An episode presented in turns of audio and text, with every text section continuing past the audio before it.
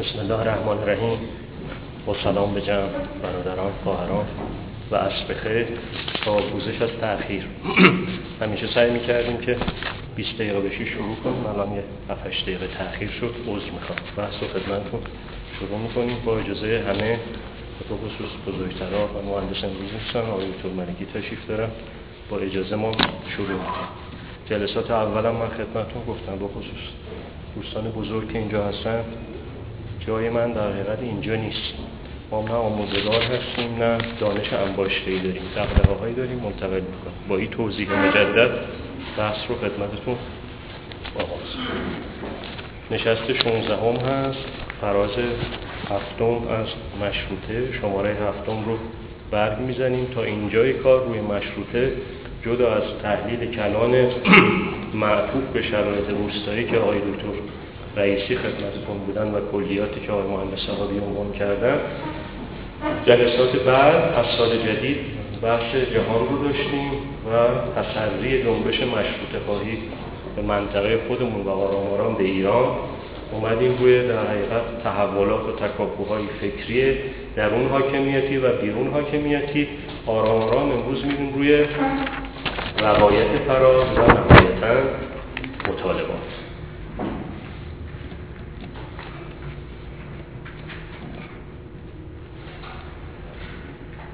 عنوان بحث امروز در پی گمگشته تاریخی هست. جلسه پیش سوالات برخی دوستانی بودش که مثلا برای مشروطه میشه مبنای طبقاتی توضیح داد، مبنای اجتماعی توضیح داد، مبنای دوری توضیح داد. حالا امروز ببینیم در حقیقت مبنای اصلی چی هست در پی گمگشته تاریخی. اگر یک دریچه یا دربچه‌ای رو به فراز باز کنیم و خیلی کوتاه بخوایم فراز رو توی یک کادر مشخص که این کادر قرمز هم نماد آن کادر کردن روایت فرازه توضیح بدیم، مشروطه جنبشی است بر فرازیده بر خواست‌ها و خیزهای منشده روشنگران و مردمان به قصد حد زدن به قدرت مطلقه و مشروط کردن آن که با چشمانداز تحول، نو شدن و بهروزی ایران در میانه تابستان 1285 هجری خورشیدی اطلاع گرفت.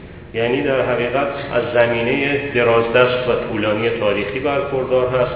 پرچمی که در حقیقت بر فراز رفت در میانه تابستان گرم و پر حادثه 1285 به اصطلاح بدیع و خلق الساعه نبود، محصول خواسته ها و مطالبات و خیزهای سرکوب شده نیم سده روشنگران و مردمان بود که به تبع روشنگران به عرصه اومدن. وقتی مفاهیم رو درک کردن به قصد در حقیقت محدود کردن قدرت مطلقه. تا اینجای تاریخ قدرت فقط حد میزد، اینجا در حقیقت مردم و نیروها نه با شلاق قدرت، با در حقیقت اهرم اراده و مطالبه سعی کردن حدی رو برای قدرت بیمهار و مطلقه قائل بشن و سلطنت مشروطه رو مشروط کنن به شروط. چشمانداز هم چشمانداز تحول بود، نو شدن و بهروزی. حالا ببینیم که در دل این روایت چه اتفاقاتی میفته. نقطه عطف‌های فراز رو همچنین که برای تنباکو برشمردیم و به رغم کوتاه بودن مدت زمان تنباکو 9 فراز یا 9 مفصل تعریف کردیم، برای مشروطه میشه همچین مفصل‌هایی در نظر گرفت. نقطه عطف اول رخدادهای قبل از فرمان مشروطه است که جلسه پیش رو به اون اختصاص دادیم و این جلسه هم متصل به جلسه قبل. محور دوم یا مفصل بعدی فرمان مشروطیت. مفصل بعدی تشکیل مجلس صدر، مجلس اول و انتشار قانون اساسی. چهارمین نقطه عطف یا مفصل بازخیز ارتجاست. ارتجا خودش رو بازسازی کرد، بازخیز کرد، یه دوران سرکوب پیش گرفت و استبداد صغیر رو رقم زد. فاز بعدی قهرمانی تبریزه که حالا یه جلسه رو مفصل رو تبریز میذاریم. تبریز هم دورخیز میکنیم از انتشار فکر سوسیال و دموکرات در تبریز. حدود 20 تا 30 سال قبل از مشروطه شروع میکنیم انشالله اگر فرصت بود. میایم میرسیم به قهرمانی تبریز که ستارخانی آمد، باقرخانی آمد. باقرخان پالاندوز بود و ستارخان لوتی سر گذر.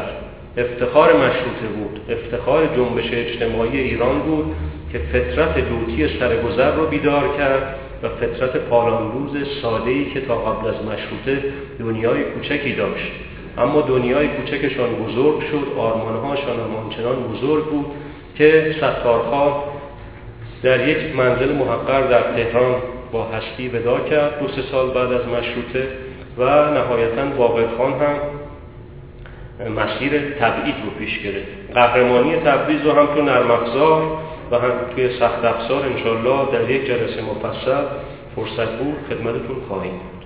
قهرمانی تبریز منجر میشه به فتح تهران، اون دفعه عنوان شد کسری، خیلی زیبا میگه از ایران آذربایجان ماند، از آذربایجان تبریز، از تبریز یک کوی و از یک کوی یک کوچه امیرخیز که در آن ستار مقاومت میکرد. سپس آن کوچه به کوی، آن کوی به شهر و شهر به ولایت و ولایت به کشور تبدیل شد. طلسم رو روشنفکران اینجا نشکستن، طلسم رو و بنبست تاریخی رو پاک فطرتان و پاک نهادانی که انگاری از روشنفکری محض نداشتن و آمدن شاخی زدن به شرایط و پیرامونی درست کردن، قهرمانی کردن، استبداد رو که بازخیز ارتجاعی کرده بود پس دادن، تهران فتح شد، شاه خلع شد، محور بعدم نهایتاً فرجامه. این نقطه اطفار رو آرام آرام با هم انشاءالله تو سیر پیش خواهیم رفت. مطالبات روایت رو به همین پاراگراف در حقیقت فشرده بسنده می‌کنیم، ضمن کار سعی می‌کنیم که آرام آرام روایت واسطر بشه.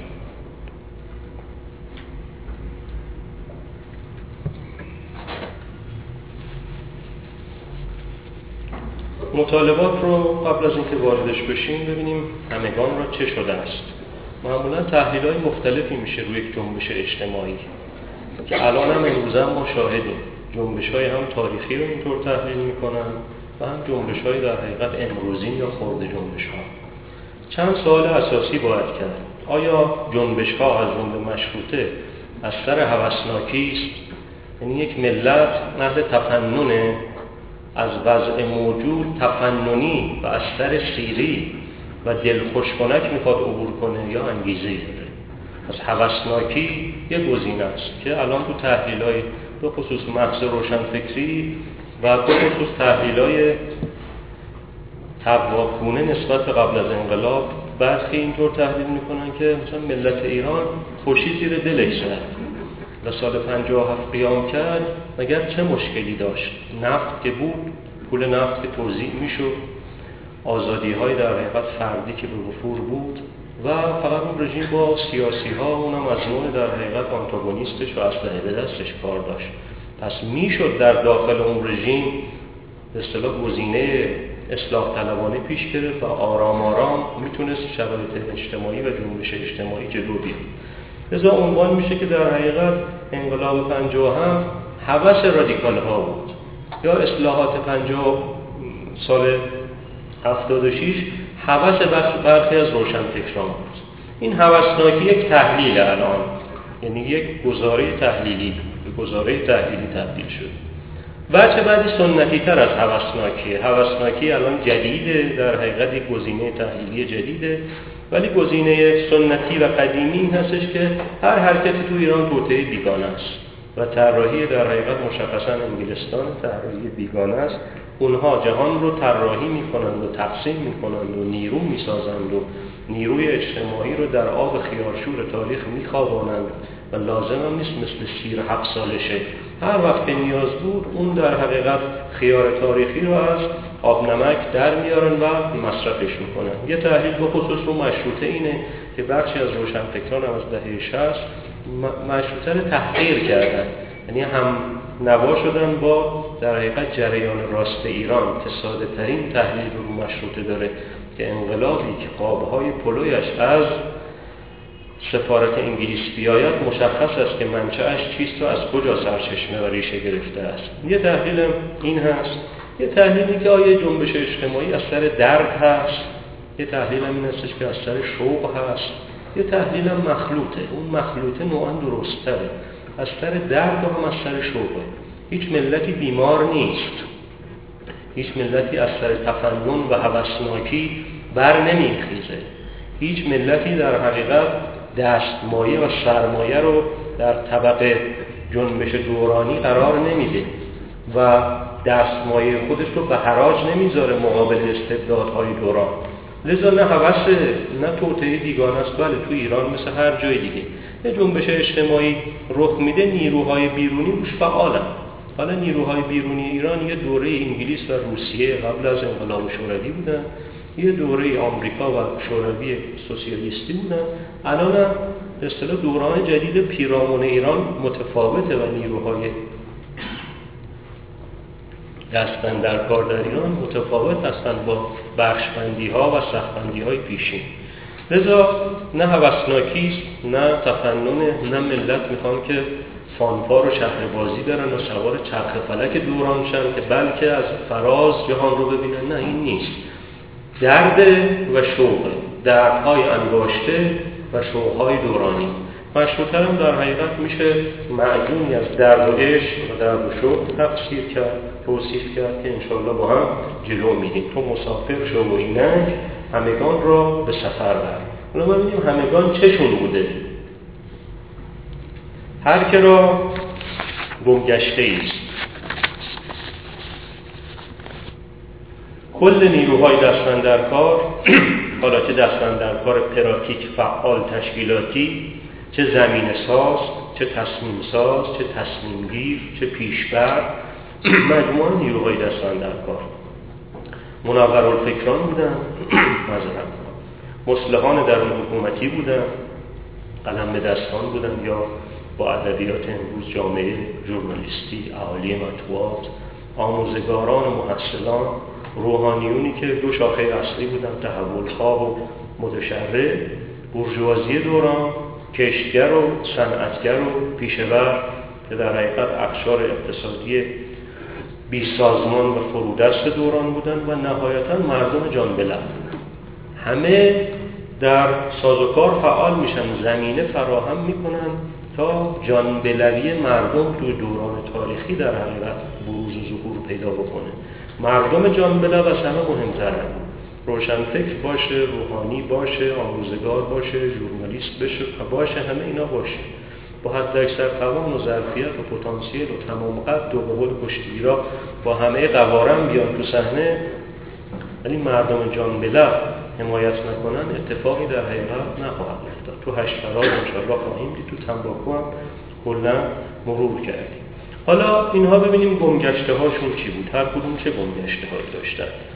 حرکت رو اون دفعه دوستی توی تنفس توضیح داد که این روایتی که هفته پیش کردی روایتی است که میتونه همنوایی کنه با روایت تاریخی جمهوری اسلامی از مشروطه یا بقیه دوران‌ها که روحانیون تشخیص میدن، روحانیون ایده پردازی میکنن، روحانیون بسیج میکنن، روحانیون ندای پرپژواک میدن و نهایتاً روحانیون مقابل استبدادهای دورانی قرار میگیرن.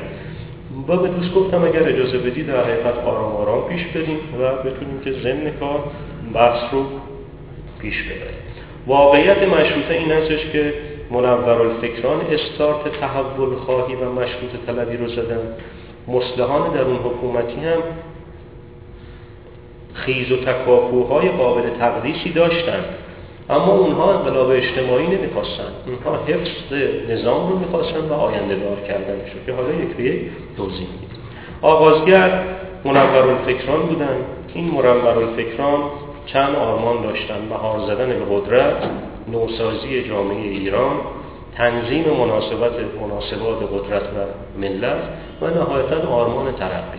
حالا تو اینها در حقیقت مذهبی متشرع بود، مذهبی با انگاره‌های مدرن بود، مذهبی با دستمایه از تفکر ملی بود، غیر مذهبی بود، لایک بود، با اندیشه در حقیقت سوسیال هم بود. نمیشه بگید که همه‌شون در حقیقت یک دست بودن. همون منورالفکرانی هم که ایده تحول طلبی، ایده مشروطه خواهی رو به ایران آوردن و حتی المقدور بخششون، نه همه‌شون، سعی کردن یه ترجمان ملی از ایده در حقیقت اروپای مشروطه در ایران داشته باشن. در حقیقت یک دست نبودن و چند دست بودن. این ویژگی جنبش مشروطه است که حالا تو تشکیلات ایدئولوژی انشالله بازسازی کرد. آرمانهاشون معمولا آرمانهای بلندی بود و آرمانهای قابل احترامی خصوصا در اون دوران. چه سرنوشتی پیدا کردن؟ بخششون معدوم شدن، اعدام شدن، مثل مرحوم روحی، مرحوم خلیرالموت و آقاخان کرمانی که روایتش هفته پیش عنوان شد. 1277 در زمان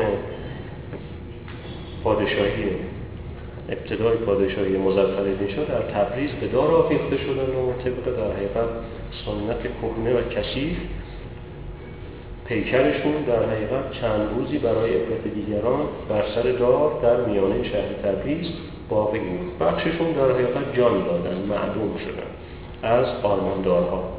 بخششون مهاجر شدن مثل ملکم و خود آقاخان و خبیرالملک و روحی هم که معدوم شدن ابتدا مهاجرت اختیار کردن، از مهاجرت از تبعید برشون گردوندن به زور و اعدامشون کردن. بخششون هم رانده شدن مثل سید جمال. این منورالفکرها بودن که گذشته‌ای داشتن با این سرنوشت.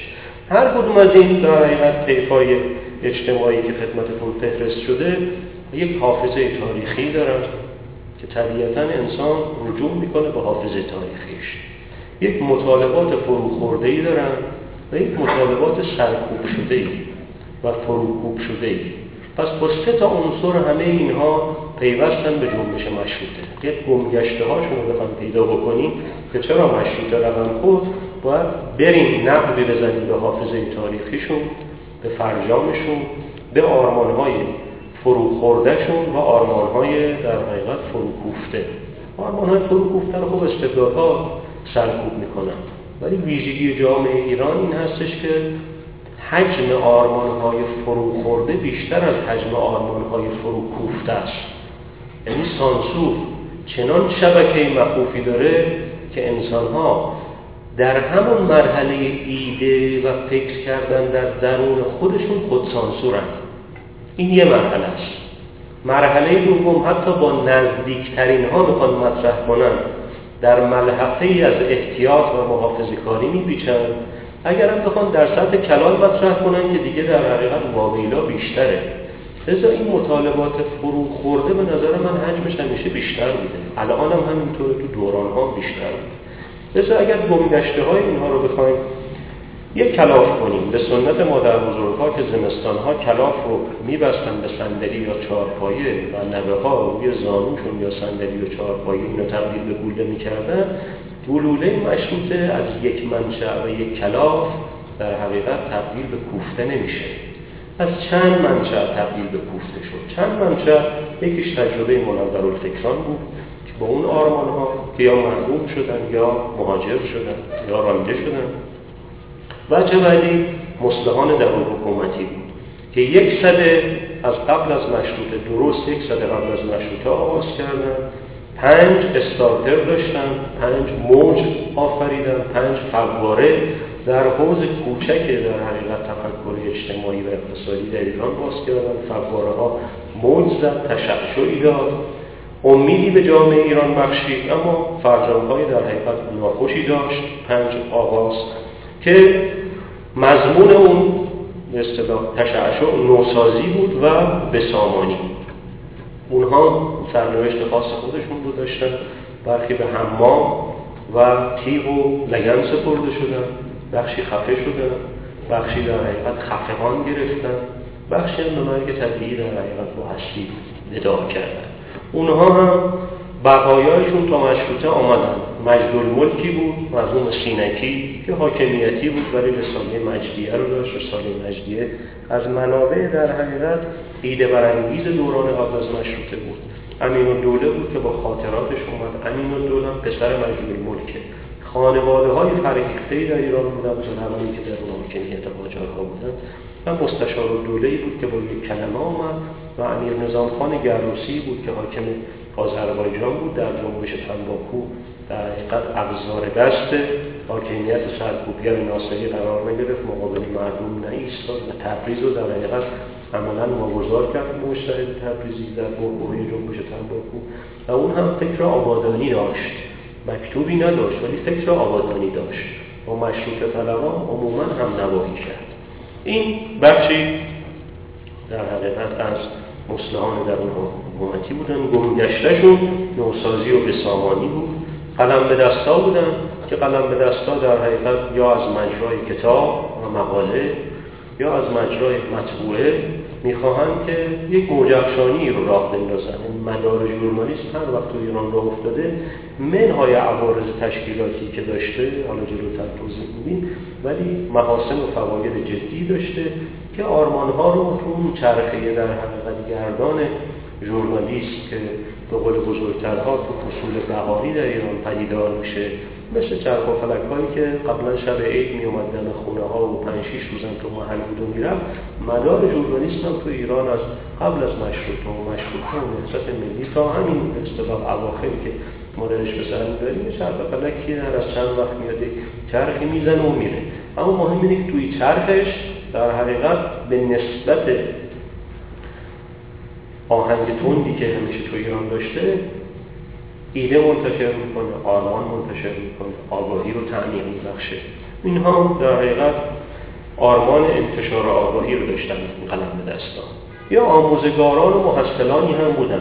این آموزگاران و محصلان هم مثل منورالفکران و مثل مصلحان درون حکومتی هم حافظه‌ای دارن، هم گیجگاهی دارن، هم در حقیقت مطالبات فروخورده‌ای و هم مطالبات فروکوفته‌ای. رشدیه‌ای آمد، سعادتی آمد، تربیتی آمد، دواچی آمد. در تهران و تبریز بیشتر هم تبریزی بودن و دنبال نظام نوین آموزش پرورش بودن، دنبال نظام نوین آموزش بودن و دنبال استقرار الفبای ایرانی با هجای ایرانی، با آواشناسی ایرانی به جای الفبا و تجویز مشکل عربی. یعنی هر کس از یک منظری وارد میشه، هر کس یک آرمانی رو میداره. الزامانی نیست که همه با آرمان ایدئولوژیک بیان یا همه با انگاره تشکیلاتی بیان. موقع دبستان دوران ما مثلا 2-3 روز مونده به امتحان نهایی یه جشن تحصیلی میگرفتن. اون موقع هم دبستان 6 کلاس بود. هر سال جشن تحصیلی میگرفتن. کاری که به اصطلاح بود این که هر کس کدوم از بچه‌ها یه چیزی از خونه می آورد. گوجه‌ای، چاقاله‌ای، بیسکویتی، بادکنکی، هر کی چیزی می آورد. مشروطه هم اینطوری جمع شد. هر کی چیزی آورد. کلاً جنبش اجتماعی، جنبش در حقیقت مشابه جشن تحصیلی آخر ساله. هر کس با دغدغه‌اش وارد میشه. هر کس در حقیقت حامله. همه حاملن، همه باردار هستن. اینکه آموزگاران با خودشون این سبب رو آوردن، دانش آموزان هم که تعدادشون در آستانه مشروطه تعداد قابل توجهی بود. نامه‌ای هست ناصرالملک می‌نویسه به سید محمد طباطبایی. ناصرالملک یک تیپ فرهنگی دارالحاکمیتی بوده و از به اصطلاح آمار مدارس هم اطلاع نسبتاً دقیقی داشته. آنچه که در نامه ناصرالملک به مرحوم طباطبایی هست این هستش که در سال 1285 3 ماه مونده به مشروطه 3000 مدرسه در ایران وجود داشته. خیلی مهم بوده. و 135 تاش به تهران بوده. از این 3000 تا بخش قابل توجهش غیر دولتی بوده و خصوصی بوده که با همین مرارت‌ها و دستمایه‌های امثال دواچی که یک داروخانه‌چی در تبریز بود یا رشدیه که در حقیقت تا باور مقابل سیکل پیاپی تعطیل کردن و خراب کردن و بالاخره مدرسه رو در ایران نهاد کردن. محصلان حافظه تاریخی داشتن. محصلانی بودن که چند بار در مدارس رشدیه در حقیقت چه کرده بود؟ با تعطیل مواجه شده بودن. حالا این محصلان هم به دانش دوره تا حد امکان مجهز شده بودن. الفبای فارسی، آوای فارسی، هجای فارسی، متن‌ها دیگه متن‌های ثقیله. در حقیقت مکتب خانه‌ای نبود و معلم‌ها موقع معلم‌هایی بودن که تفاوت داشتن با نوعاً آموزگاران الان. اون موقع به 2 طیف حکیم اطلاق می‌شد. یکی دکتر ملکی خیلی بهتر از ما یادشون هست. حکیم و هم به پزشکا و اطبا می‌گفتن حکیم یعنی به پزشکا جامعه انقدر اعتماد داشت که دانششون فراتر از دانش در حقیقت طب بیولوژیک بود. اعتقاد داشتن به پزشکا، میگفتن حکیم، به مطب هم میگفتن محکمه. معلمان هم نوعا حکیم میدونستن، به خصوص دبیران رو، دبیران دبیرستان ها رو حکیم میدونستن. این بچه هم یه دوره‌ای در حقیقت تحت آموزش حکما بودن. حکیم هم یعنی در حقیقت چند وجهی دانشش، علم اجتماع میدونه، از هستی میدونه، توان تبیین هستی رو با حالا سادگی ادبیات خودش داره و این دانش آموزان در حقیقت میشه گفت 15 سال قبل از مشروطه تا مشروطه در این 3000 مدرسه‌ای که حالا هی گلها میشکفت و آرام آرام اضافه میشد تا آستانه مشروطه، تو این مدرسه ها در حقیقت با دانش نوین روز مجهز شده بودن، اونها برای خودشون صاحب آرمانی شده بودن. اگر یک پژوهشی صورت بگیره رو اولین دانش آموزان در ایران، مانند همون اولین محصلانی که زمان عباس میرزا اعزام شدن و هر کدومشون منشأ یک عرصه فرهنگی شدن، اینا هم اگر یک کار پژوهشی بشه و خصوص بچه‌های علوم اجتماعی کار کنن و بجورن تو کتابخونه ها و این برای اون برای وصل پینه کنن، به نظر من از اونها هم در حقیقت فواره‌هایی در حد توان فکری خودشون بالا رفته و مشعشع شده. وجه بعدی روحانیون هستند که حالا انشاءالله تو دست بندرکاران مشروطه نیم جلسه‌ای رو به روحانیون اختصاص خواهیم داد. روحانیون هم همچنین که در اینجا چند بار عنوان شده یک دست نیستن، لباسشون یک دست، در حقیقت فرماسیونشون یک دست، اما خودشون نمیشه در حقیقت متناسب با فرماسیونشون یک دست تلقی کرد. اینکه روحانیون هم دو شعبه شدن، تحولخواهایی بودن و متشرعینی. تحولخواها آرمان مهار قدرت و نوسازی داشتند، اما متشرعین دنبال تسری تشرع بودن و سراسری کردن و همگانی کردن و همشمول کردن قانون شهر در کل ایران با استفاده از فرصت به دست آمده از مشروطه. اما بورژوازی دوره که حالا ریشه دار هست، اون دفعه هم صحبتش شد، تنها جریان ریشه دار طبقاتی در ایران هست به علل مختلف، اینها هم حافظه تاریخی داشتن و مطالبات فروخورده و مطالبات فروگفته. اینها حافظه تاریخیشون شکل گرفته تر و شبکه بندی تر از دیگران بود، چون نوعا نیروی پراتیک اجتماعی هست، چون که در حقیقت با منافع سنفیشون آگاه هست و جنبششون عموماً متکی بوده بر منافع صنفی، بیش از سایر طبقات در حقیقت تجربه دارن و بیش از سایر طبقات دنبال اندیشه و راه کار پیدا کردن هستن. اینها در چند موج مورد تهاجم در حقیقت خارجی قرار گرفتن، یکی در عصر فروپاشی بازارهای ملی که صحبتشو کردیم، یکی در دوران عصر امتیازات. مرحله به مرحله دیدن نان وسط بخچه‌شون رو کسی قاپیده، یک دستمالی به اسم سفره مونده، در عوض یک سفره گسترده‌ای به قول دوستان از سر پل تا جوادیه برای کالای خارجی پهنه. اینها ناظر در حقیقت فتح کالای خارجی بودند به زیان فروپاشی بازار ملی. در چند مرحله تظلم بردن به حکام محلی، به اتابک که نوعاً صدر اعظم بوده تو ادوار مختلف و به شاه. برخوردهایی هم که باهاشون شده قبلا مرور کردیم. خیزهای اقتصادی رو هم برداشتن به این مفهوم که شرکت ها درست کردن. یک موج تأسیس شرکت ها بود، یک موج اسلامی ها بود، یک موج هم موج صنفی مجلس تجار بود که ایده امین‌الظهر بود که نافرجان باقی بود. تو عرصه صنعت هم به بناگذاری رسیدن، صنعت سبک رو بردن، صنعت برق رو برد توی ایران حاج امین‌الظهر، اما سرنوشت این بودش که خب سرکوب شد مطالباتشون، دستمایه هاشون محو شد، مجلس تجارشون اجازه شکل گرفتن پیدا نکرد و نهایتا دیگه در آستانه مشروطه تجار نامی و خوش به اصطلاح پیشین تهرانی چوب و فلک هم شدن، یعنی تشر خوردن.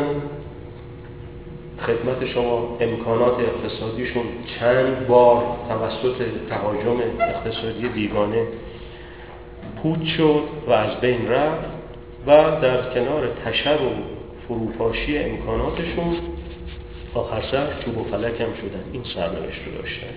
پایین تر که بیان کشتگر و صنعتگر و پیشه‌ور هم بودن که این دهه هایی که ما ازش صحبت میکنیم دغدغه سرنوشت کارشون رو داشتن، چون در ایران یک وجه تولید خرده کالایی هم داشتیم که قبلا اشاره شد.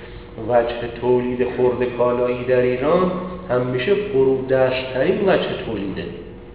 بالاخره هر تجار همیشه یه اسم و نامی داشتن، صنعتگران اصلی یه پشتوانه‌هایی در اون حاکمیتی داشتن، ولی این خرده کالایی به اصطلاح وجه خرده کالایی تولیدی چه در کارگاه‌های خانگی ما قبل مشروطه، چه در کارگاه‌های مخروبه و متروکه دوران رضاخان، چه در زیر پله‌های ابتدای در حقیقت پهلوی اول، انتهای پهلوی اول و زیر پله‌های کل به اصطلاح دوران بعد از انقلاب، اولین سیلی رو هم از کمپرادوری نخوردن، از سرمایه‌داری وابسته خوردن و هم از تهاجم در حقیقت خارجی.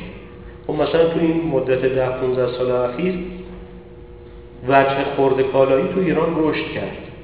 کارگاه‌های در حقیقت زیر 20 نفر، زیر 10 نفر رو میگن وجه تولید خرده کارگاهی. هم کیفیت تولیداتشون رشد کرد، هم تیراژ تولیداتشون رشد کرد، اما با اولین در حقیقت هجوم وارداتی، اولین در حقیقت جریان تاریخی که طوفان به سکنج میبردش و سکنج اعدامش میکنه و همه دارایی و دستمایش در حقیقت تاراج میشه، همین طیف خرده کالایی هستن، کشتگر و صنعتگر و پیشه‌ور.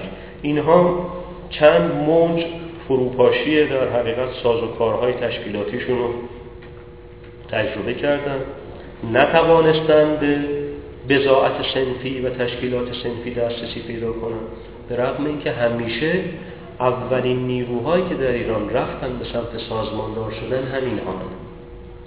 تو مشروطه اینها اول صنفدار شدن که بخشی از سرصنف‌هاشون نماینده مجلس صدر مشروطه میشن، حالا جلوتر میبینیم. تو دوره‌های مختلف هم همینطور اولین ها هستن که به صحنه میان، اولین ها هستن که سرکوب میشن.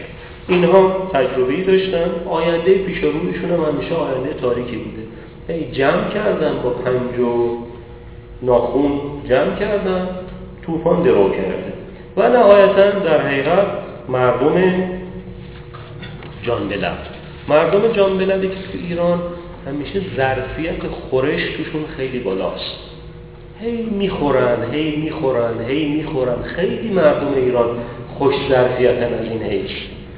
تو دورها هی خوردن از استبدادها، خوردن. این خوردنها در حقیقت یه دیالکتیک درونی داره. استبدادهای دورانی تصورشون این هستش که این خوردنها آرام آرام اینها رو کوتاه‌قدتر میکنه، بخشی از وجودشون رو به زیر زمین میبره.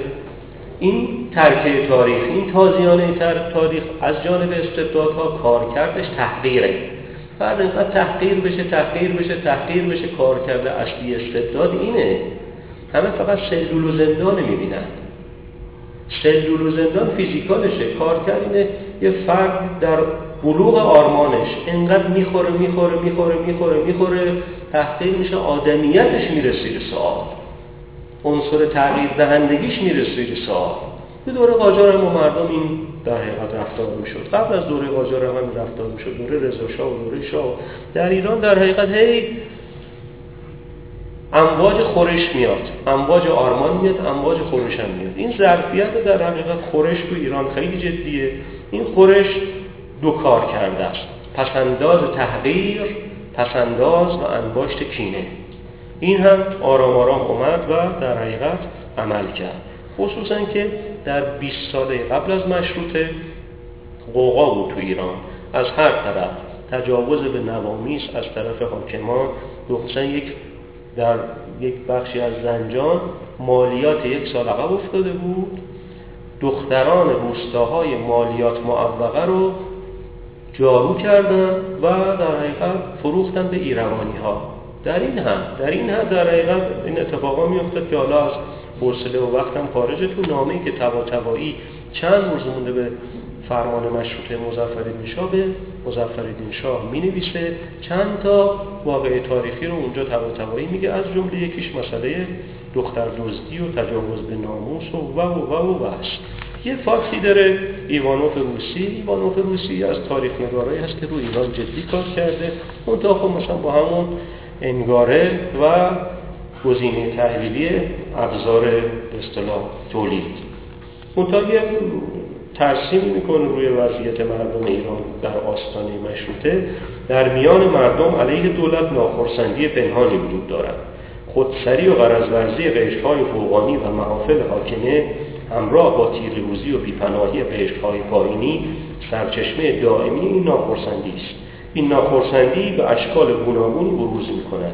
یعنی مردم جان به لب بالاخره توی جنبش مشروطه پیوستن و آنچه که منورالفکران ساطع کرده بودند، حافظه تاریخی که مصلحان درون حکومتی در اذهان به وجود آورده بودند، آرمان‌هایی که قلم به دستان در اون چرخ فلک‌های دورانی و کوتاه مدت در حقیقت پخش کردند، آموزگاران آرمانداری که به دنبال در حقیقت تثبیت فرهنگ ایران بودند، روحانیون تحول‌خواهی که پیوستند به منورالفکران در جنبش افکنی آرمانی، بورژوازی و به اصطلاح کشکرم به سهم خودشون، همه داشته هایی که دیگران آوردن مردم در سبد دوران دیدند و شنیدند.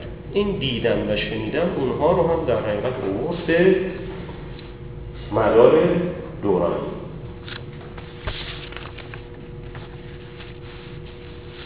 خلاصه قوقایی در ایران را افتاد در آستانه مشروطه. 100 شهر خبر رفته که مردم آشفته، بیدار شدن خفته تا روز مشین از پا.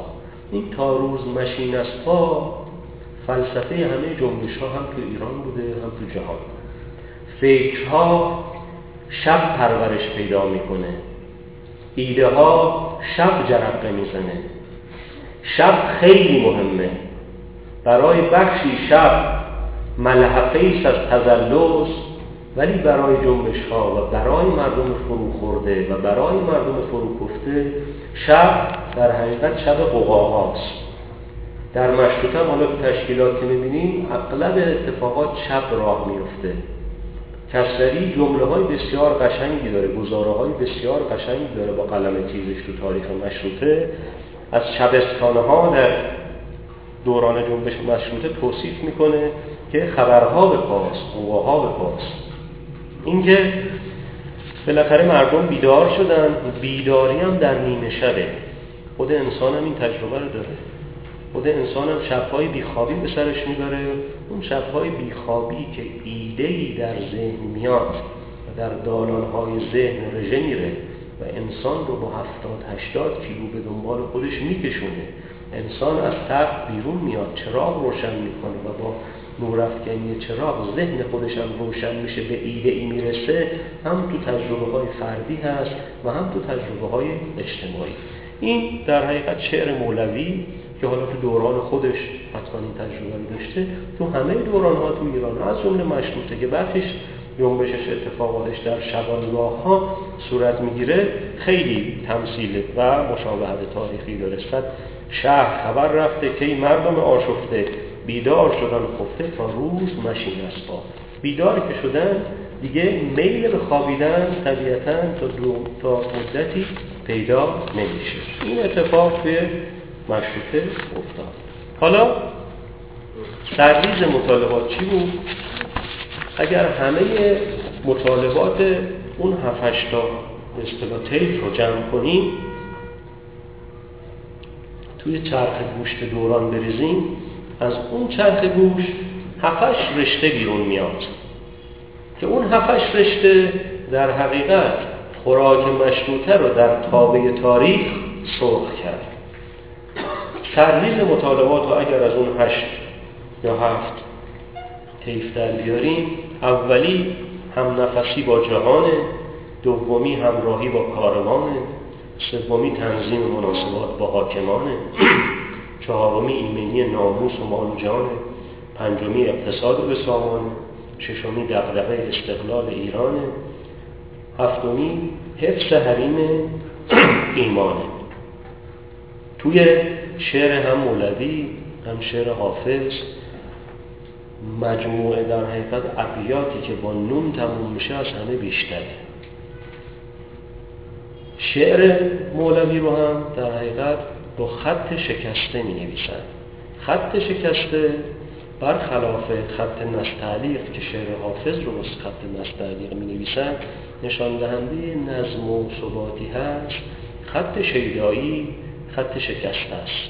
مولوی شیداست، مثنوی شیداست، دیوان شمس شیداست. خط شکستن خط شیداست.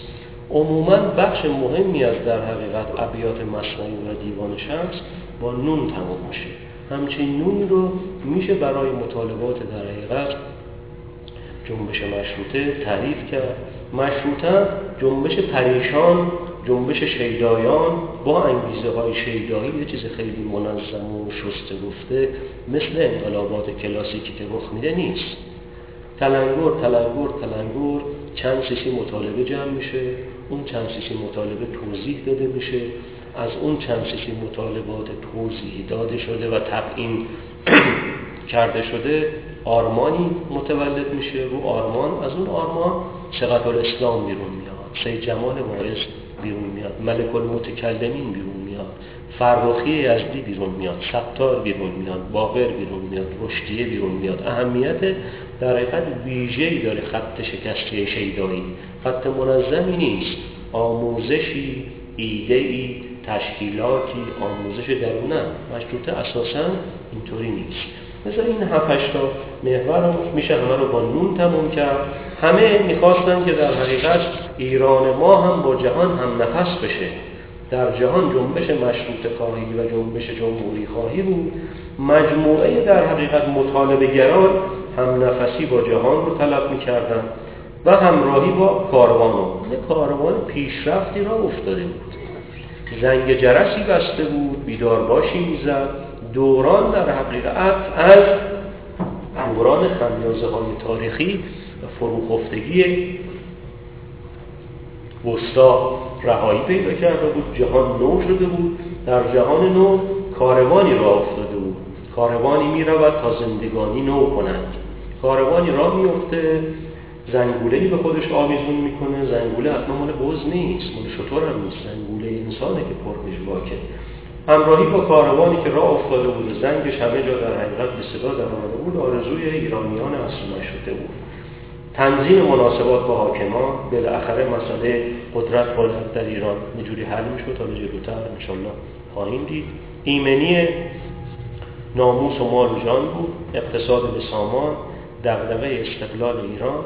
این سرجان ملکم انگلیسی در خاطرات خودش از دوران ناصری یه پاراگراف داره، کوتاه‌تر از پاراگراف تاریخی، از عصر امتیازات تو ایران صحبت میکنه که امتیاز روی امتیاز به بیگانگان داده میشود تا آنجا که دیگر چیزی از ایران نخواهد ماند.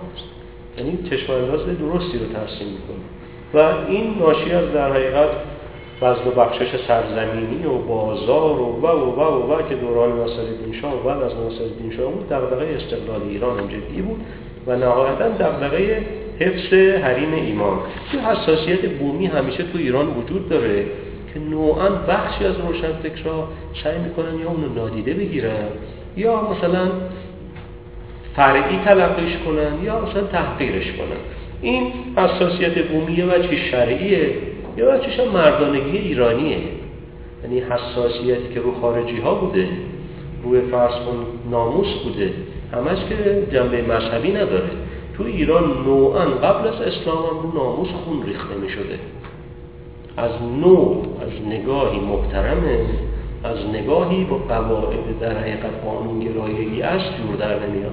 اینو باید روشنفکرها دقیق‌تر روش بیستن. این مسئله در حقیقت حساسیت شرعی و حساسیت مردانگی ایرانی تو جامعه ایران منتشر بود.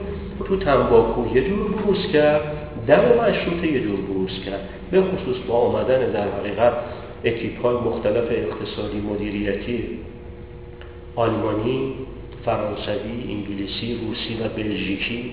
یعنی همون مسئله فرض کنید لباسی که نوز لباس آخوندی تنش کرد، یه فاز به اصطلاح حرکت جلو بود. حساسیت‌ها رو خیلی تحریک کرد.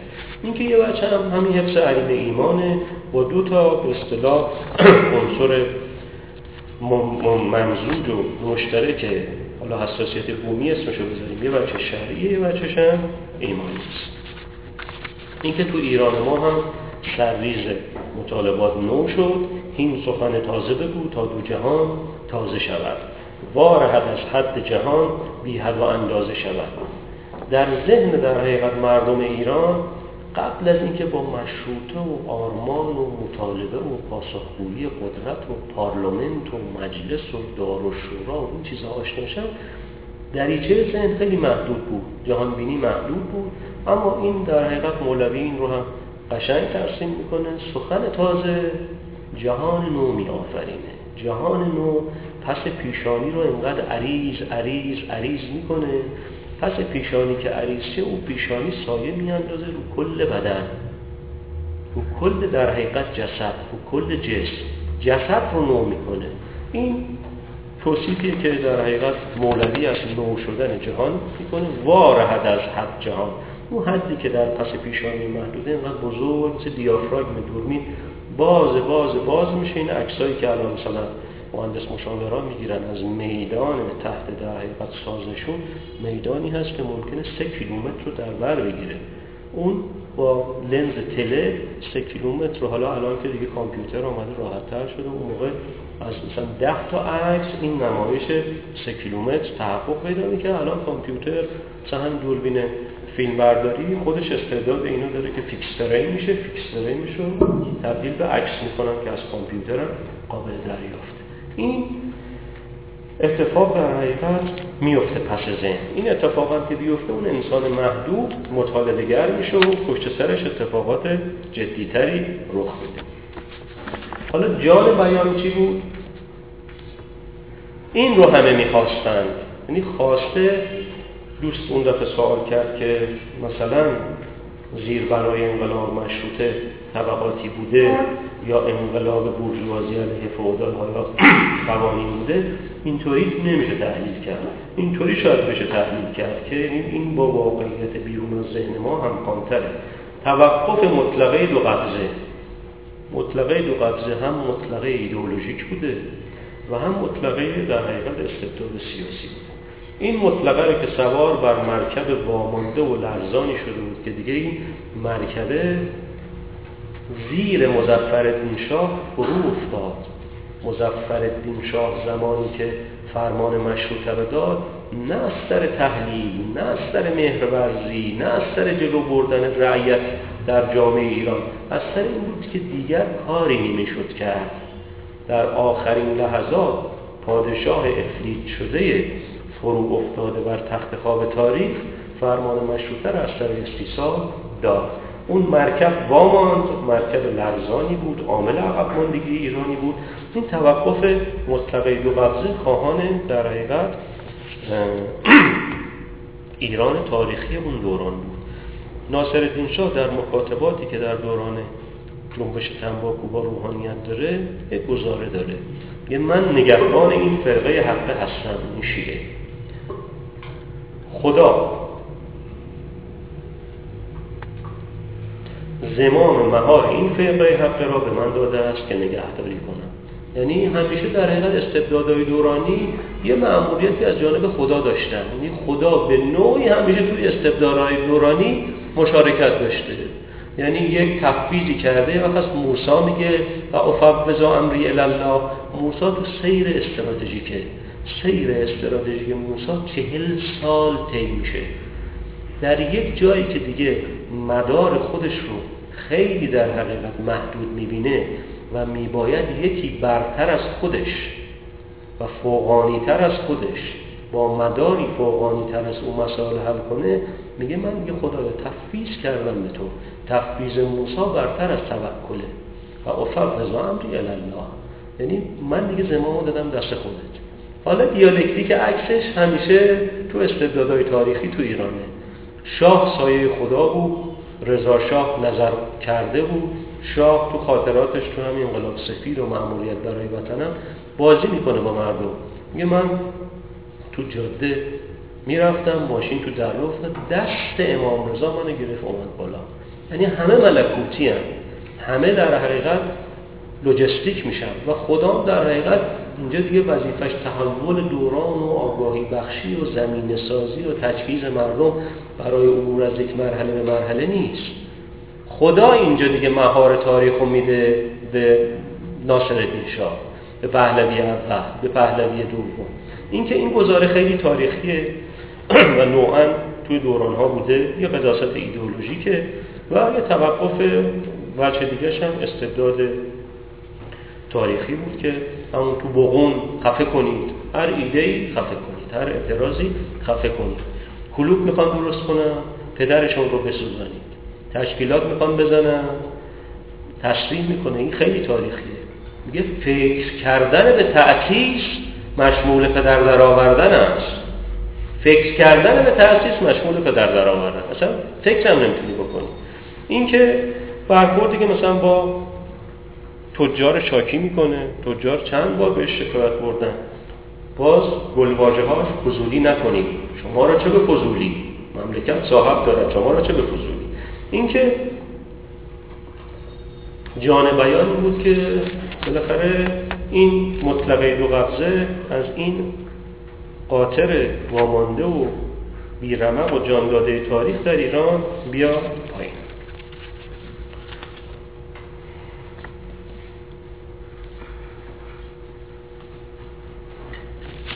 حالا میریم سراغ در حقیقت مفهوم.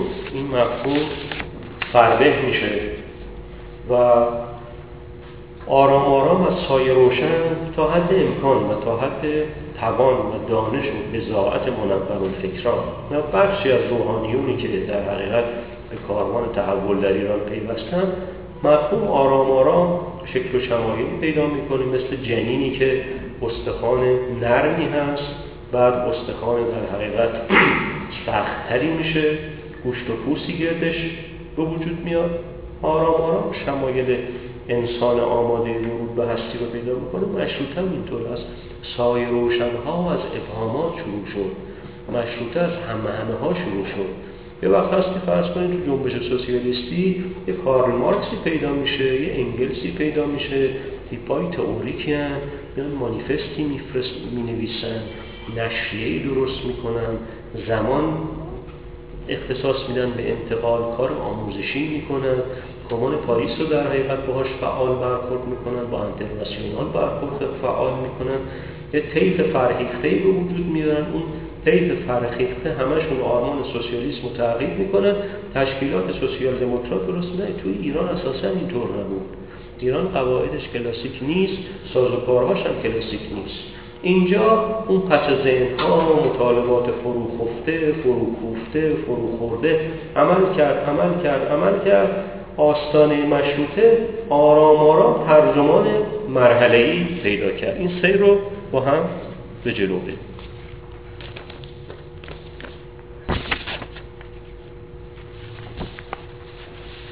بعد از چوب خوردن تجار در ایران که همون توی مسجد شاه بود و نزدیک به آستان مشروطه هست، این بودم مثلا 7-8 ماه قبل از 10 ماه تاریختر قبل از فرمان مشروطه است. از اونجا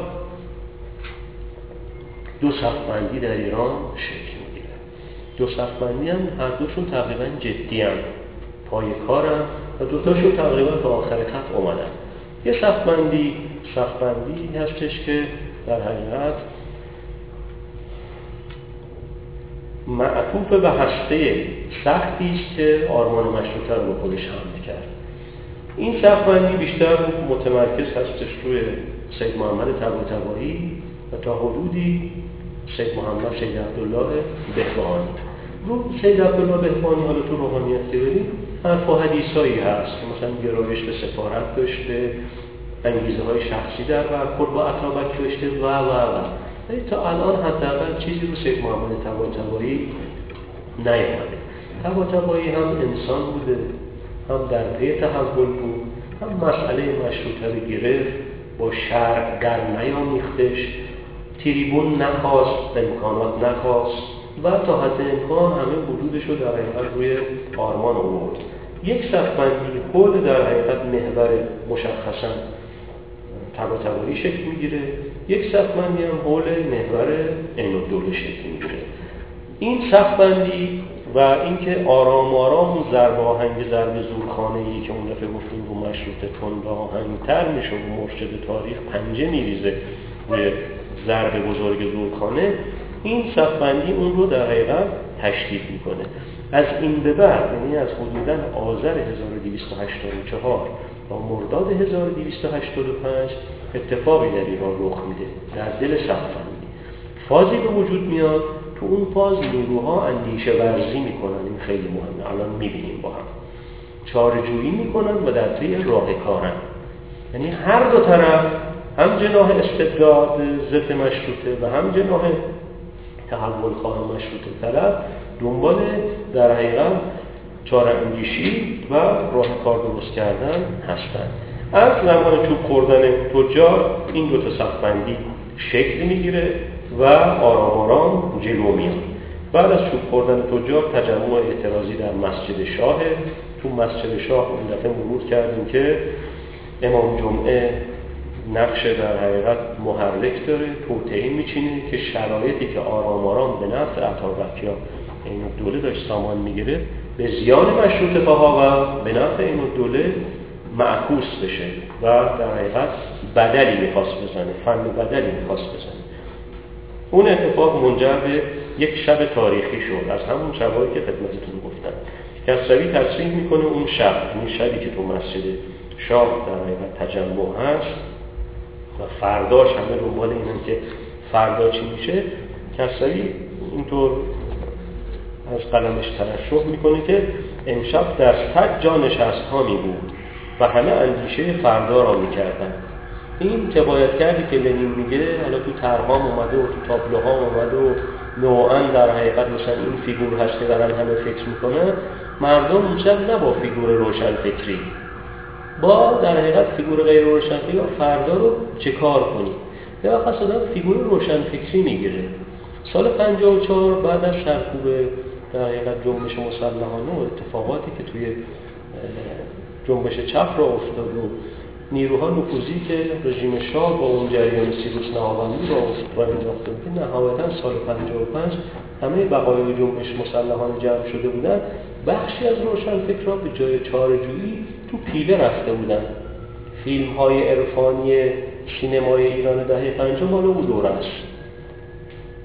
حتی مثلا مسعود کیمیایی که اصلا اهل در حقیقت این نهجه نبود، او هم مثلا یه فیلم ساخت مثل غزل، فیلم رو سعی میکرد فیلم عرفانی باشه که اتفاقا فردین هم توش بازی میکرد. نه مسعود کیمیایی اصلا با او به اصطلاح ژانر میخورد، نه مثلا فردین میخورد. علی حاتمی هم همین کار رو کرد. حالا علی حاتمی حالا اهل مثلا فکر و خلوت و اینا بوده، فیلم سوت دلان رو او سال 54 درست کرد. اتفاقات اینجوری سال 54 زیاده. اون موقع سینما شهر قصه بود. سینما شهر قصه اصلا شده بود پاتو و روشنفکرای مشت. تو که میرفتی تا سقف دود بود، بعد همه نشسته بودن یا سیگار میکشیدن یا اصلا مستقیم و بک به روبرو نگاه میکردن، نه کسی با کسی حرف میزد، نه مبادله، نه دیالوگی. این میشد در حقیقت اندیشه ورزی محضی که از توش هیچی بیرون نمیومد.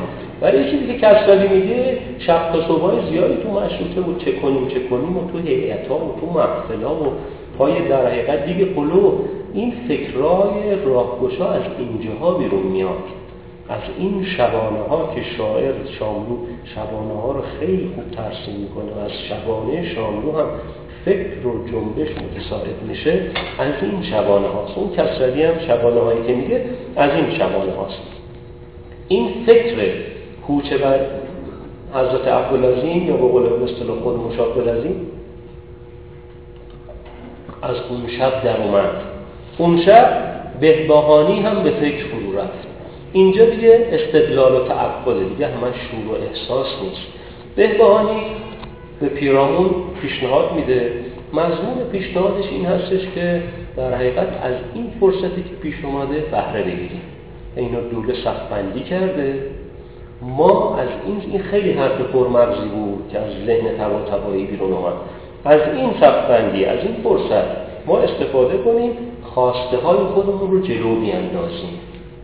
استدلال این است که ما مطالباتی داشتیم که این مطالبات احتیاج به گذر زمان داشت، ولی الان که استبداد مقابل خواسته ها صف بسته و در حقیقت رخ به رخ شدیم، از این رخ به رخی ما استفاده کنیم و یک بدلی بزنیم و شرایط رو به نفع خودمون تغییر بدیم. یک بچه دیگه میگه که اگر ما در شهر بمونیم، در مسجد شاه تقریبا تحصن کرده بودن، میگه اگه ما در مسجد شاه بمونیم ما یه سری نیروهای اجتماعی داریم، عین الدولم یه سری نیروهای اجتماعی داره. تحلیل پرمغزیه، میگه اگه این دو نیروی اجتماعی ما با هم برخورد کنن جنگ حیدر نعمتی به وجود میاد و مطالبات ما توی این جنگ حیدر نعمتی گم میشه. با این تحلیل و با یک در حقیقت تاکتیک، میگه الان که تجار چوب خوردن و تجار هم نقش تاریخی تو ایران داشتن، یه تجویز استراتژیک میکنه، میگه که ما اتحاد با تجار هم باید برقرار کنیم.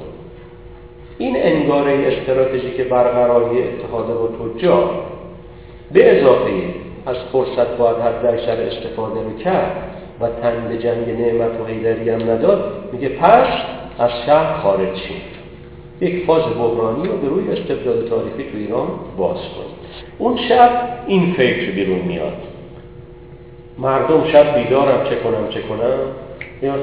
کنم هست که از توش انفعال در میاد و یأس در حقیقت یأس فلسفی در میاد که هیچ کار نمیشه که آقا ترتیب کن، ماشین رو بزن در حقیقت تو گاراژ رو به رزنت هم بکش، حالا ببینیم شاید 10 سال دیگه یکم ترافیک خلوت چه ماشینه رو بکشی بیرون. یه چه کنم اینه، یه چه کنم نه، میشه حرکت کرد و از ترافیک رد شد و اتفاقی رو رقم زد و تغییری رو رقم زد. اون شب چه کنم مثبتی بود که فرداش 22 آذر کوچ صورت میگیره. زمانی که کوچ صورت میگیره یه مثلث تشکیل میشه تو تهران، یک ضلعش سید فضلالله است، یک ضلعش امام جمعه است، یک ضلعش هم عین‌الدوله است. این صف‌بندی اینجا دقیق‌تر میشه، صف‌بندی ضد مشروطه با این مثلث شیخ، امام جمعه و عین‌الدوله شکل میگیره که حالا در قفا و در علم هم نوایی داشتن و پروژه پیش میبردن. اینجا قاعده است، قاعده تشکیلاتی این است که صف‌بندی که صورت بگیره یه اتفاق میفته، طیف ها انتخاب میکنن. بخش مهمی از طیف ها سطح مشروطه به محوریت سید محمد طباطبایی رو انتخاب کردن. حتی طلاب 2 مدرسه امام جمعه داشت، امام جمعه فرد در حقیقت خبیث و پلیدی بود و اتفاقا تو مشروطه داماد شاه شد. داماد شاه هم تقریبا غیر شرعی شد. یکی از دامادهای شاه تحول طلب و مشروطه خواه بود، به زور طلاق دختر شاه رو از او داماد غیابی گرفتن و به زورم عقد امام جمعه کردن. عاقدم شیخ فضلالله بود. این اتفاقاتی که رخ داد و نقشی که شیخ ایفا میکرد رفت رو حافظه تاریخی. برخوردهایی که شیخ میکرد آرام در حقیقت ذهن تاریخی مردم رو خشم میداد. این صف‌بندی ها صورت میگیره. حالا طلبه های 2 مدرسه امام جمعه پیوستن به کوچ، پسر شیخ فضلالله پیوست به کوچ، بخشی از درباریان از کوچ حمایت کردن. صف‌بندی در حقیقت مثل یک آهنربایی عمل میکنه که براده ها رو به دور خودش گرد میاره و از دور خودش دور میکنه. این صف‌بندی در ایران در حقیقت و مشخصا در تهران شکل گرفت. جلوتر که بیان، حالا هر دوتاشون استراتژی دارن. استراتژی مشروطه طلبا حد زدن به قدرت، تشکیل در حقیقت عدالت خانه است. اینجا اصلا بحث مجلس نیست. استراتژی عین‌الدوله در حقیقت سرکوب خواسته است. تاکتیکشون، تاکتیک کوچندگان یا مشروطه خواهان این هستش که عین‌الدوله حسکی از وسط و خودشون با شاه طرف بشن، بی واسطه با شاه. تاکتیک عین‌الدوله این هستش که واسطه باشه بین مطالبه گران با شخص شاهی که دیگه تخت افتاد و افلیج و امکان در حقیقت تحرکاتی از نوع تحرکات ناصرالدین شاهی رو نداره. کوچندگان در حقیقت مطالبات خودشون، حالا تو رفت و برگشت‌هایی که از حوزه خارجه انشاءالله تو جزوه میتونیم بیاریم، توی گفتار وقت گیر و زمان بر هست. بالاخره کوچندگان میرسن به اولین مطالبات مکتوب. اولین مطالبات مکتوب بر صحیفه دوران گلواژه‌اش و گلبیتش بنیاد عدالت‌خانه در همه جاست. این متن خیلی خیلی تاریخی هست، ساده هم هست، اما قابل تحلیله.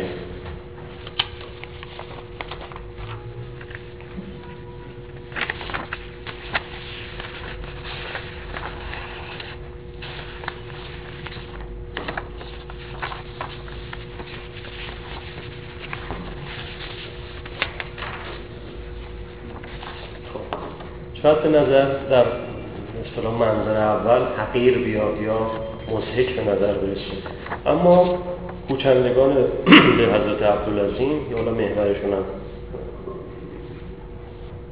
طباطبایی بود، خواسته های خودشون رو مکتوب کردن و از طریق سفیر امور عثمانی سعی کردن به شاه برسونن. سفیر میانجی شد. 8 خواسته است، خیلی ساده هم هست.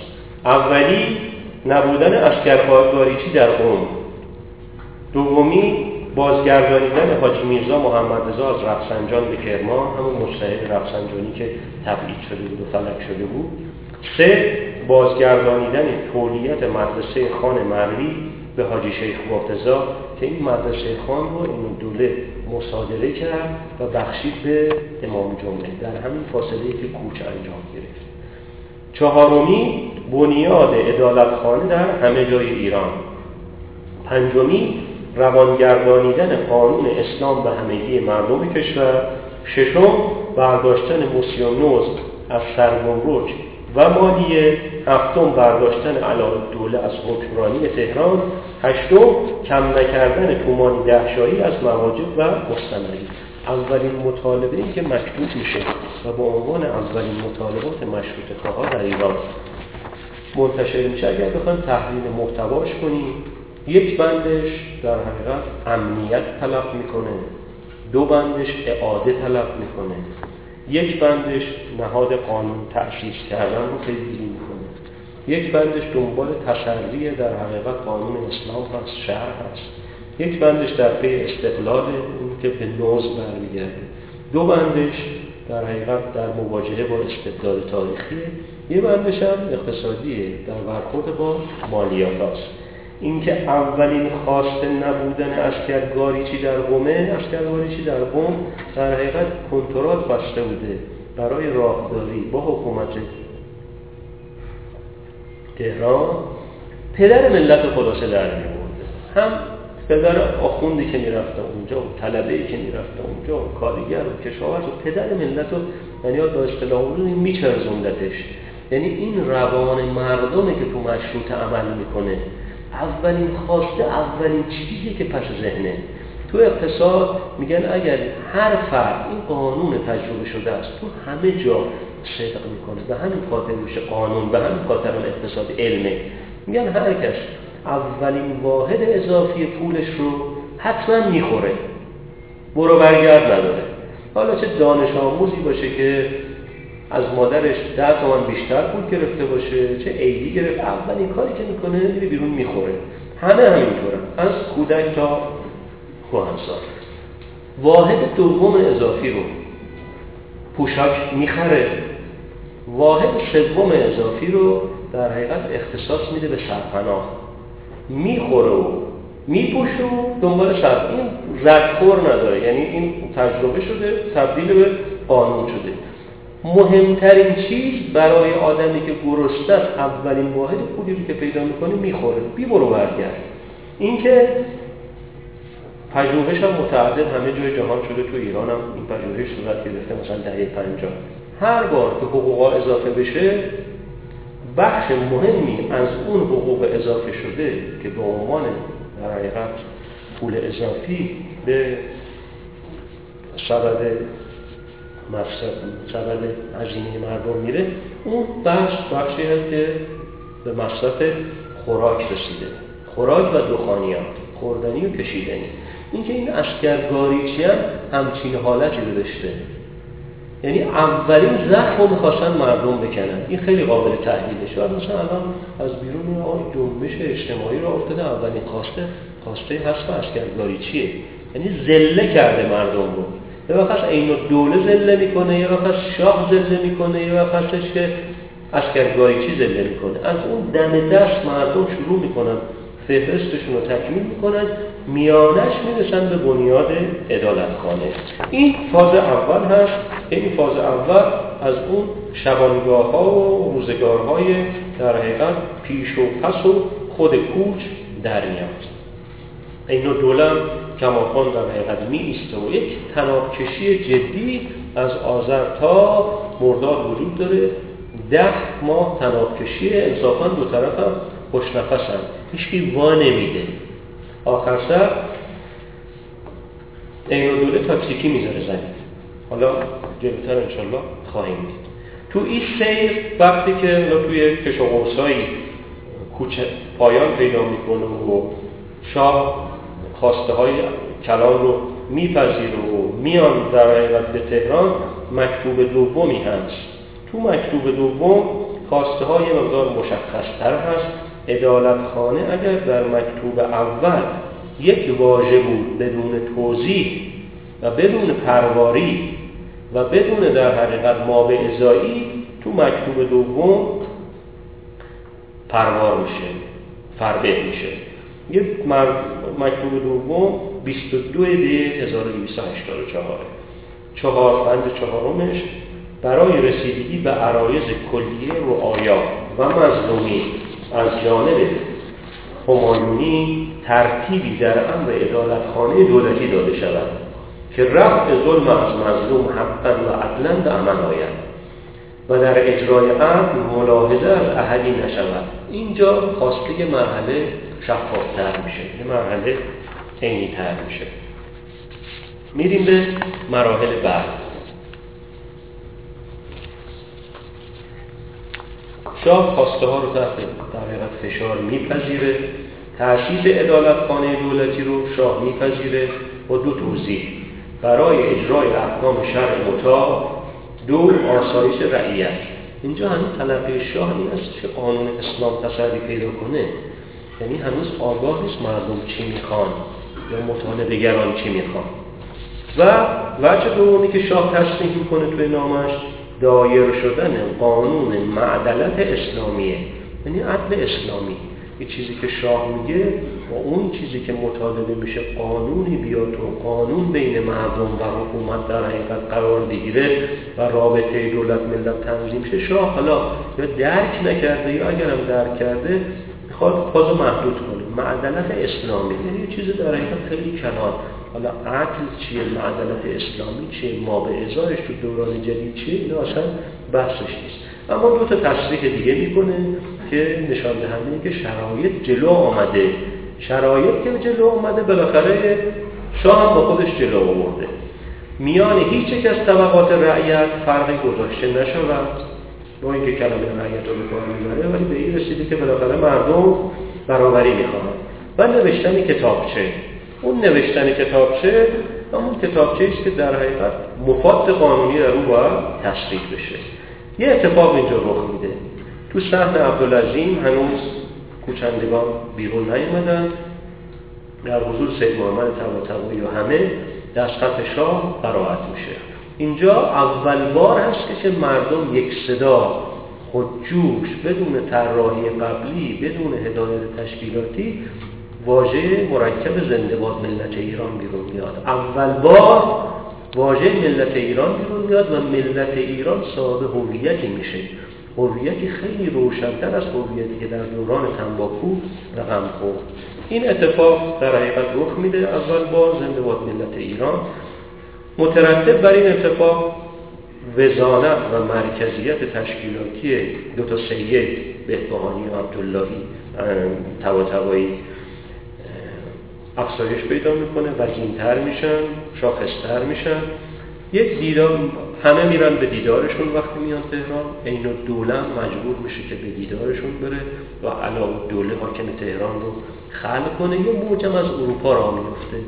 تو اروپا تصور میشه خبرها که به اروپا میرسه فکر میکنن در ایران پارلمان شکل گرفته و می نویسن که در ایران پارلمان شکل گرفته و دور و شورا شکل گرفته و اونها با این در حقیقت خبرشون یک انتظارات در حقیقت کاذبی رو هم فشارش رو میارن روی شاه و عین‌الدوله.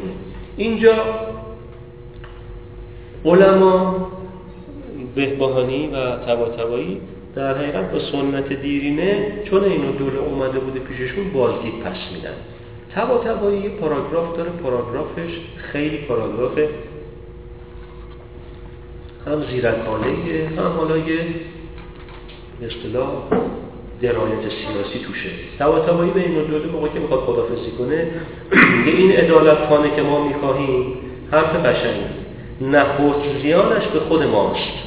یعنی میگن این عدالتخانه بیاد در حقیقت محکمه آخوندا جمع میشه، یعنی ما هستیم که امتیازات حرف قشنگی میزنه، درک میکنه چه مردم آسوده باشند و ستم نبینند و دیگر از ما بی‌نیاز گردند و در خانه‌های ما بسته شود. میگه اگه عدالتخانه مدرنی بیاد طبیعتاً در خونه مراجع به قول خودشون بیوت بسته میشه، چون مراجع به هر حال تو دوره ستم ملجأ بودن، حالا چه تو دعواهای محلی چه وقتی اموالشون مصادره میشه، املاکشون اموالشون تملیک میشه، تحت ستمی قرار میگیرن و بالاخره یه کارکرد روحانیت همچنین که تو تمام توضیح داده شد ملجأ واقع شدنه مقابل قدرت. ولی چون عمر من رو گذشته کاری کنید که نام نیکی از شما در جهان بماند و در تاریخ بنویسند بنیادگذار مجلس. اول بار زیرکانه اینجا در ادبیات دوران کلمه مجلس رو طباطبایی وارد میکنه. قبل از اون هیچ مستندی نیست، نه تو مکتوبات نه تو محاورات که واژه مجلس به کار برده بشه. مجلس و عدالتخانه بنیادگذارش عین‌الدوله بوده و از تو این یادگار در ایران واقع گردد. عین‌الدوله واکنشی نشون نمیده و بحراناش در حقیقت جدی‌تر میشه. از اون به بعد خط عین‌الدوله عدم اعتنا به خواسته هاست، زمان کشیه و تحقق کوچک خواسته هاست. کوچکترین خواسته از علاءالدوله بود که علاءالدوله رو انجام میده. اینجا روزنامه دوره که متعلق به خود عین‌الدوله بوده دست به حرکت جدیدی میزنه. حالا یه دوره پاورقی را میندازه، تو پاورقی تصریح میکنه که اصلاحات جدید خیالات وزیر اعظم است. یه واژه داریم ما به اسم بناپارتیست، یعنی ارتجاع و استبداد با مطالبات دوران هم نوا میشه ولی هم مهارش میکنه هم خرابش میکنه. یه دوره ناصرالدین شاه نقش بناپارت تو ایران رو ایفا کرد. این دوره عین‌الدوله میخواد به اصطلاح عمل بناپارتیستی در ایران میکنه، اصلاحات رو میخواد خیالات خودش جلوه بده، خودش سامان بده، همچین پوزی در حقیقت میگیره ولی با ماهیتش چون سازگار نیست. همین پوز بناپارتی رو هم نمیتونه که در حقیقت جلو ببره. آروم آروم داریم به آخر سال 84 نزدیک میشیم. منم زیاد صحبت کردم، چهره‌ام ظاهرا خسته است، نظرم زودتر تمومش کنه. آخر اسفند یه عمل تشکیلاتی میکنن این دو تا سید و میبینن که تشکیلات ندارن. بدیل تشکیلات چیه؟ محفله. یکیشون دوشنبه ها منبر ثابت میره، یکیشون شبای جمعه منبر ثابت میره. دوشنبه ها طباطبایی، شبای جمعه بهبهانی، تو دو تا مسجد قطب تهران. و جلسات شبانه بودن، طلاب هم فعال میشن، مردم هم فعال میشن، این ادبیات شبنامه‌ای منتشر میشه. جریان آرام آرام میره به سمت رادیکالیسم. فروردین بعد از تعطیلات در حقیقت جنبش آروم آروم اعتلا پیدا میکنه. در اردیبهشت طباطبایی نامه ای مینویسه به عین‌الدوله. اینجا فاز عوض میشه. طباطبایی تو متنش چند تا چیز کیفی رو تصریح میکنه به عین‌الدوله. میگه اصلاح، اول که میگه اوضاع بسیار آشفته است، فساد و ناامنی رو اینو بیداد میکنه.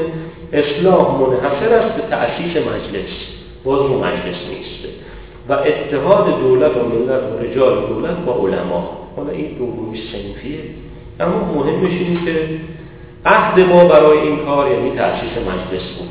اقدام نفرمودید، یک تنه اقدام خواهم کرد. این یک تن اقدام خواهم کرد از او در حقیقت پنجه هایی که مرشد تاریخ رو ضرب زورخونه با تمام کف دست میزنه، یه پنجه نمیریزه، با تمام کف دست میزنه به طرف. این زنگ تاریخ صدا میکنه و یک تن اقدام خواهم کرد. اینجا دیگه تالا عنصر مطالبه و پیگیری بوده، عنصر اراده رو میاره فعالش میکنه. تو فاز جدید عنصر اراده است. اینجا اتفاق بعدی نامه طباطبایی به شاه هست. تو نامه طباطبایی به شاه هم تصریح میشه که پاسخ تمام مفاسد مجلس عدالت. اینجا دیگه باست، ببین آروم آروم که جلو میریم مفاهیم پروارتر میشه، شفافتر میشه. نه اون پرواری و شفافی کلاسیک منظور نیست تا توضیح داده بشه و مکانیسم و اینا در کار نیست. ما به ازای جدیتر و مشخصتری پیدا میکنیم. توی نامه‌ای که طباطبایی به شاه می‌نویسه، مجلس عدالت یعنی انجمنی مرکب از تمام اصناف مردم که در آن انجمن به داد عامه مردم برسند، شاه و گدا در آن مساوی باشند. این تصریحاتی داره در حقیقت جدیتر میشه و به شاه هم تصریح میکنه مقابل مطالبات یک نفر مستبدانه ایستاده، اون یک نفرم این دولت که باید اصل شه. حالا شاه پاسخی میده، پاسخ شاه توش تهدیده. زن دوره این هستش که این نامه رو این دوله گرفته و پاسخم خودش داده. خرداد همیشه تو ایران ماه التهابه. خرداد تاریخی تو ایران ماه التهاب بوده. اینجا خرداد هر دو تا سید جلسه ها رو جدی‌تر میکنن، فضای رادیکالی میشه، شایعه جهاد مطرح میشه، اینو دوله پل دفاعی به خودش میگیره، طباطبایی زیرکانه شایعه رو خنثی میکنه و مجالس شبانه برپا هست. اتفاقات تندآهنگتر میشه و طباطبایی میتونه فهم‌های خیلی دیپ فکری نیست، سری مسائل شخصی هم با این دوله از قبل با اتابک داشت، چیز پراتیکه.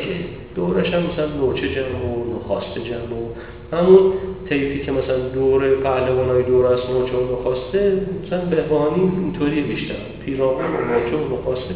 طباطبایی کمتر اینطوری هست. اینجا دیگه خواسته ها جدی‌تر میشه. طباطبایی رو منبر اعلام میکنه این جمله تاریخی: هر دردی را درمانی است، درمان خودکامگی شور و مشورت است. اینجا دیگه خب اون سید عبدالحمید هم که اون دفعه گفتیم شهید میشه و اتفاقاتی رخ میده. مهاجرت موج دوم مهاجرت به قمه، میرن به قم و یه چیزی حدود 1000 نفر از اصلی‌ترین در حقیقت چهره‌های تهران و محلات و مطالبه‌گران و مشروطه‌خواهان هم از روحانی و تاجر و به اصطلاح مردم عادی راهی قم میشن و چند روز بعد از قم بست‌نشینی سفارت توی تهران هم هست که ابتدا 2 تا حاجی بازاری، حاجی محمد تقی بنکدار و حاج حسن برادرش عقده میشن. 50 نفر اولیه متحسن میشن به سفارت انگلیس. حالا بعد اینکه انگلیس چه موضوعی داشته اینا تو ادامه کار انشاءالله تو جلسات بعد توضیح میدیم خدمتتون. در هر حال اون بست‌نشینی قلهک در حیات سفارت که 27/4/1285 آغاز میشه با 50 نفر طلبه و تاجر، تا 7 مرداد میرسه به 13000 نفر و 500 خیمه و در حقیقت اتفاقات درون سفارت. اینجا 2 تا منشأ مطالبه پیدا میشه، مهمش این. حالا سفارت هرچی بود، بست‌نشینی هرچی بود، یک منشأ مطالبه رو که کوچندگان تو قم دارن که همون مطالبات سابقه، یه منشأ مطالبه رو هم تلاشگران دارن که توی سفارت هستن. این هم 4 تا خواسته رو مطرح میکنن، از طریق یکی از اعضای سفارت انگلیس به شاه میرسونن. 4 خواسته: بازگشت علما، امنیت کوچ کنندگان، امنیت کل مملکت، افتتاح عدالتخانه از طبقه علما و تجار و سایر اصناف برای رسیدگی در مرافعات. یعنی خواسته اینا مصرح‌تر از آخرین خواسته محمد طباطبایی هست که خدمتتون عنوان شد. اینجا دیگه عین‌الدوله از رو میبنده، پاسخ میده، میگه اولا که کوچندگان خودشون رفتن، کسی نگفته برن، خودشون رفتن، خودشون هم برگردن، اینطوری نیست ما بخوایم اونا رو برگردونیم. دوم اینکه دولت بدون قصور کسی رو دستگیر نمیکنه. سوم که اصلا کسی کشته نشده که ما در حقیقت کسی رو تنبیه کنیم.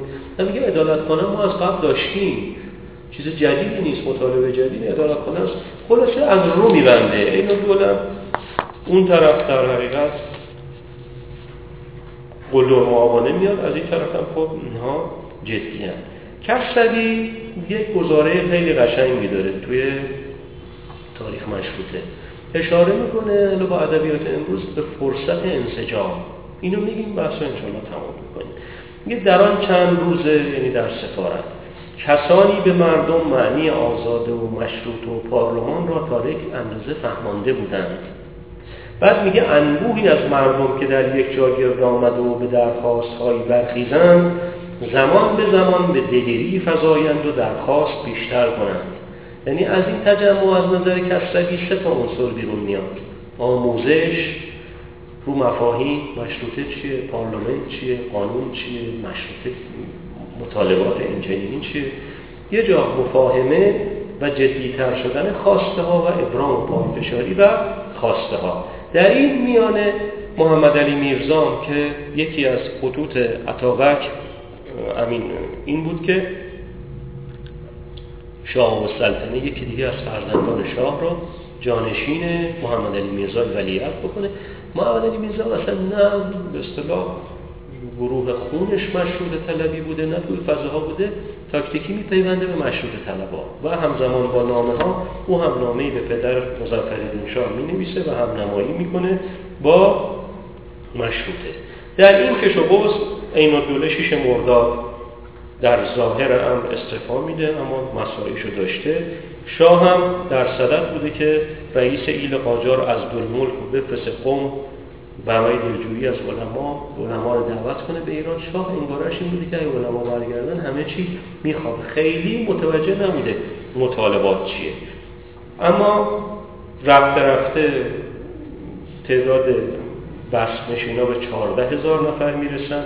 دولت انگلیس هم در حقیقت دیگه با شاه برخورد میکنه که یه جور باید خواستهای اینا رفع و رجوع شه. شاه 13 مرداد تو نامه‌ای که به مشیرالدوله جانشین عین‌الدوله است می‌نویسه مجلس شورا رو میپذیره. مجلسی از منتخبین شاهزادگان و علمای قاجاریه و اعیان و اشراف و ملاکین و تجار و آخر سر هم اصناف. متن از موضع بالاییه و توش اصلا هیچ اشاره‌ای به مردم نیست.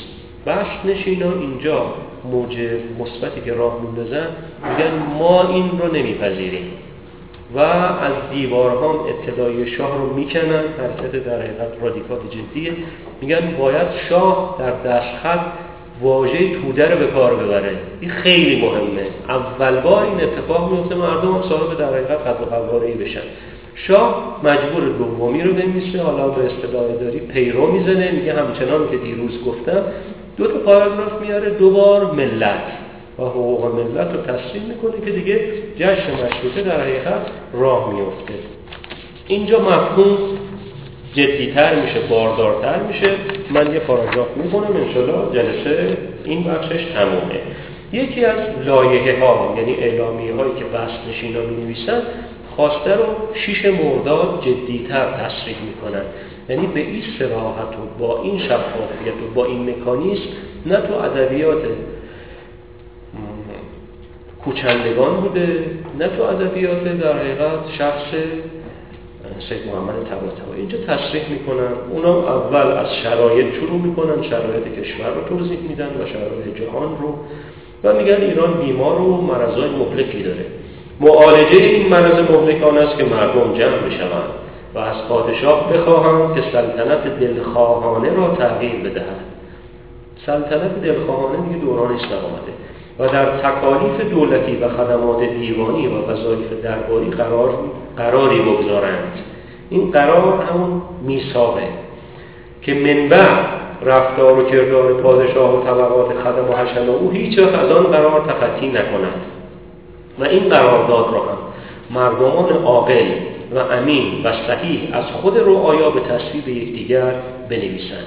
یعنی قرارداد و توافقنامه و پروتکلی بین دولت و ملت، اون پروتکل هم عقلا تهیه میکنن و به صحه پادشاه رسانیده در مملکت منتشر نمایند.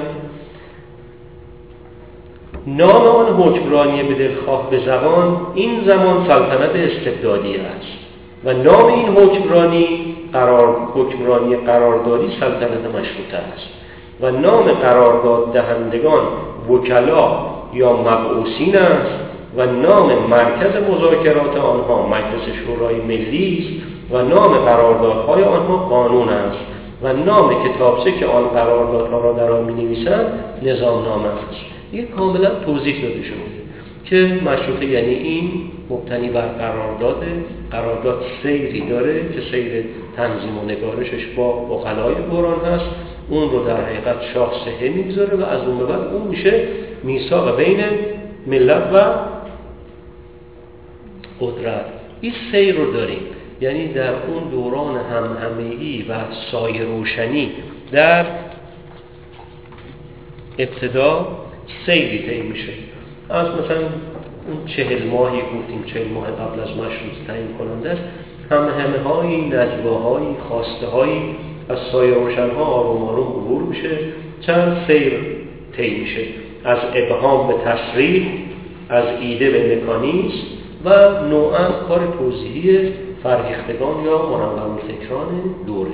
حالا این مفهوم اومده و استبداد تاریخی هم تن داده.